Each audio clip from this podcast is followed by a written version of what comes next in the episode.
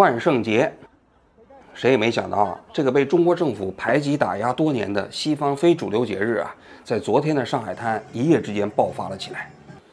大家都知道，昨天是万圣夜，今天呢是万圣节。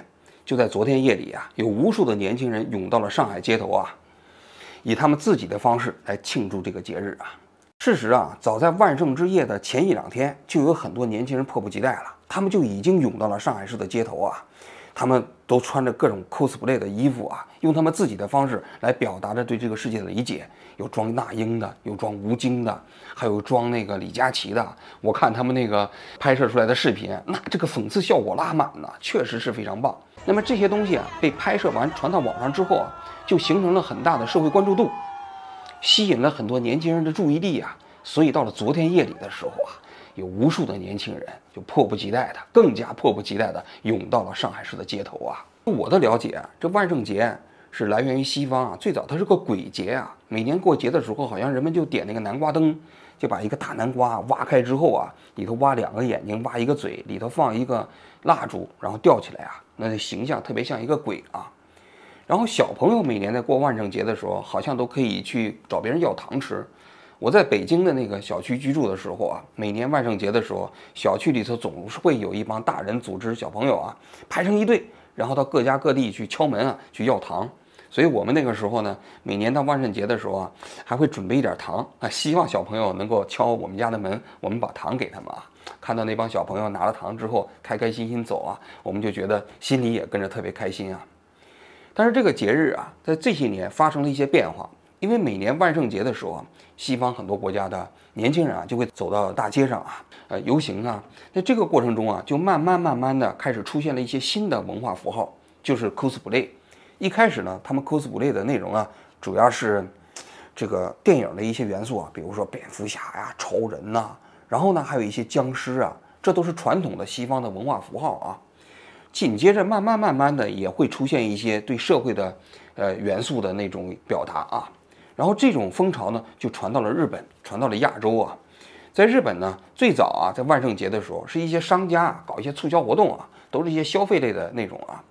但是当西方的 cosplay 这个风气啊传到日本哈，日本立刻就接受了，因为日本原本就有一些 cosplay 的形象。大家去那秋叶原，整天大街上，不管是你一年四季什么时候，都有大量的 cosplay 的那些年轻的少女啊，那种形象站在马路边啊。所以日本文化对 cosplay 是特别容易接纳的啊。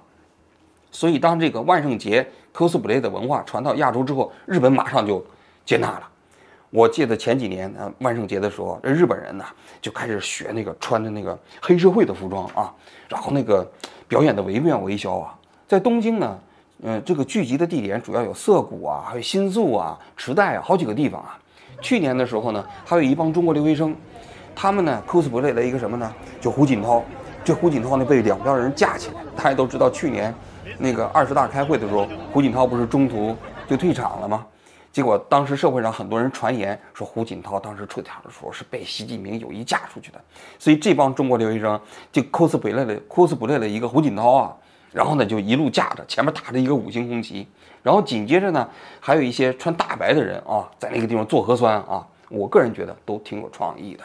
其实他们都是在讽刺着中国的这样的一个社会结构啊。那今年的上海的万圣节，我不知道是不是受到了日本最近两年 cosplay 的这个文化的影响，但不管怎么说啊，在今年的万圣节上，它最大的特点就是 cosplay，而且呢，很多我在我看来真的是非常有创意。比如说有鲁迅演讲的，有这个吴京，啊，还有各种各样的那个明星啊，那英啊什么之类的啊，这些人呢非常非常多啊。我看着这网上这个视频啊，印象最深的就是那大白来做核酸。那大白呢，就是给那个恐龙做核酸，给那路人做核酸，然后那路上的人随便给他们做那个什么什么消毒液啊，大家在这过程中间哈哈一笑啊。那该怎么看上海这个万圣节啊？那么现在在网上呢，基本上就是几派观点。有些人认为这帮年轻人呐，你看你搞这个万圣节，还讽刺我们的防疫政策，这就是西方文化对中国的入侵，这必须得管。当然，有关部门确实也管了。无论是前天还是昨天，上海市的警察也基本上算是如临大敌啊，对那些，呃，他们认为低俗的或者说越越格的，他就直接带走了。比如说有人装了一个。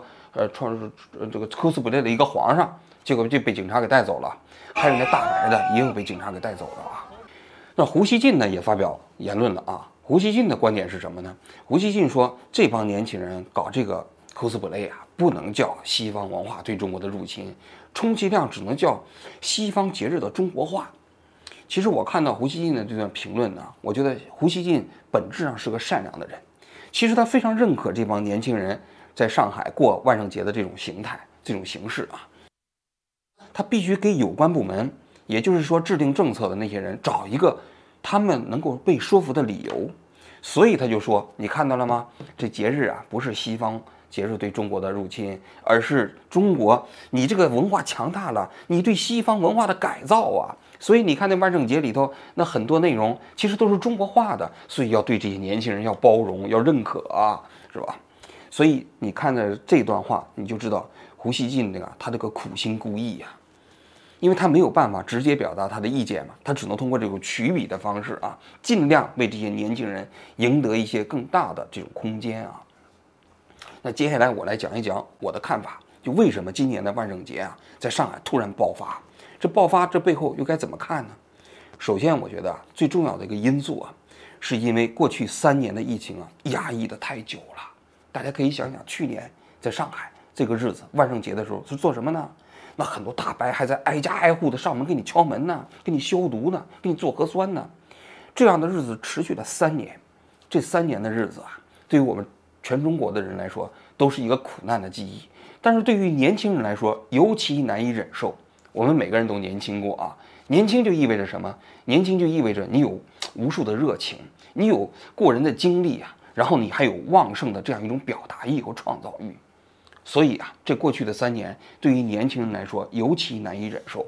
那么今年呢，解封了，解封了之后呢，这帮年轻人终于可以啊表现的像个年轻人了。所以呢，他们走上了街头，这是最重要的一点。紧接着就是说，我个人觉得啊。你看，从去年呃疫情结束之后，我们的政府啊，实际上在努力的让大家忘掉这过去的一切。所以那个核酸亭啊，迅速就拆掉了。所有跟过去疫情三年防控啊、封城有关的那些标语啊、那些那些所谓的纪纪念物啊，甚至建筑物啊，都拆除了。甚至包括当时的文件都已经消失的干干净净了。我相信啊，有关部门是希望。我们全社会的人忘掉在过去疫情三年中间所经历的那一切。但是啊，当你介绍你在街上看到那些年轻人穿着大白的时候啊，每个人都会心一笑，你就知道其实这些东西并没有被人遗忘，它都在年轻人的伤口上呢。应该说，过去三年那给我们每个人所制造的生活的不便，那么多生离死别，那么多苦难，其实啊，人们都没法忘记，都在他们自己的伤口上呢。只不过他们平时没有机会表达，那些看似忘记的东西啊，都在他们心里呢。你说他们想不想把它表达出来？我相信一定想。所以这些年轻人又重新在这个万圣节的这一天里头啊，穿上了大白。他们穿上大白是什么？是纪念吗？是告诉每一个人都不要忘记。所以啊，特别讽刺的是啊，最终有一批大白啊被警察带走了，看起来像一部现代的荒唐剧。因为去年的同时啊，那帮大白啊拥有着无上的权利，那警察怎么会带走他们呢？而是别人不听大白的时候啊，哎，他们会被警察带走。但是，一年之后呢，时空稍稍错了一点，你会发现大白被警察带走了。我觉得真的是又荒诞啊，又觉得讽刺十足啊。这是第一点。第二点，我觉得是这帮年轻人的这个 cosplay 啊，也表达了他们对社会的那种看法。你比如说。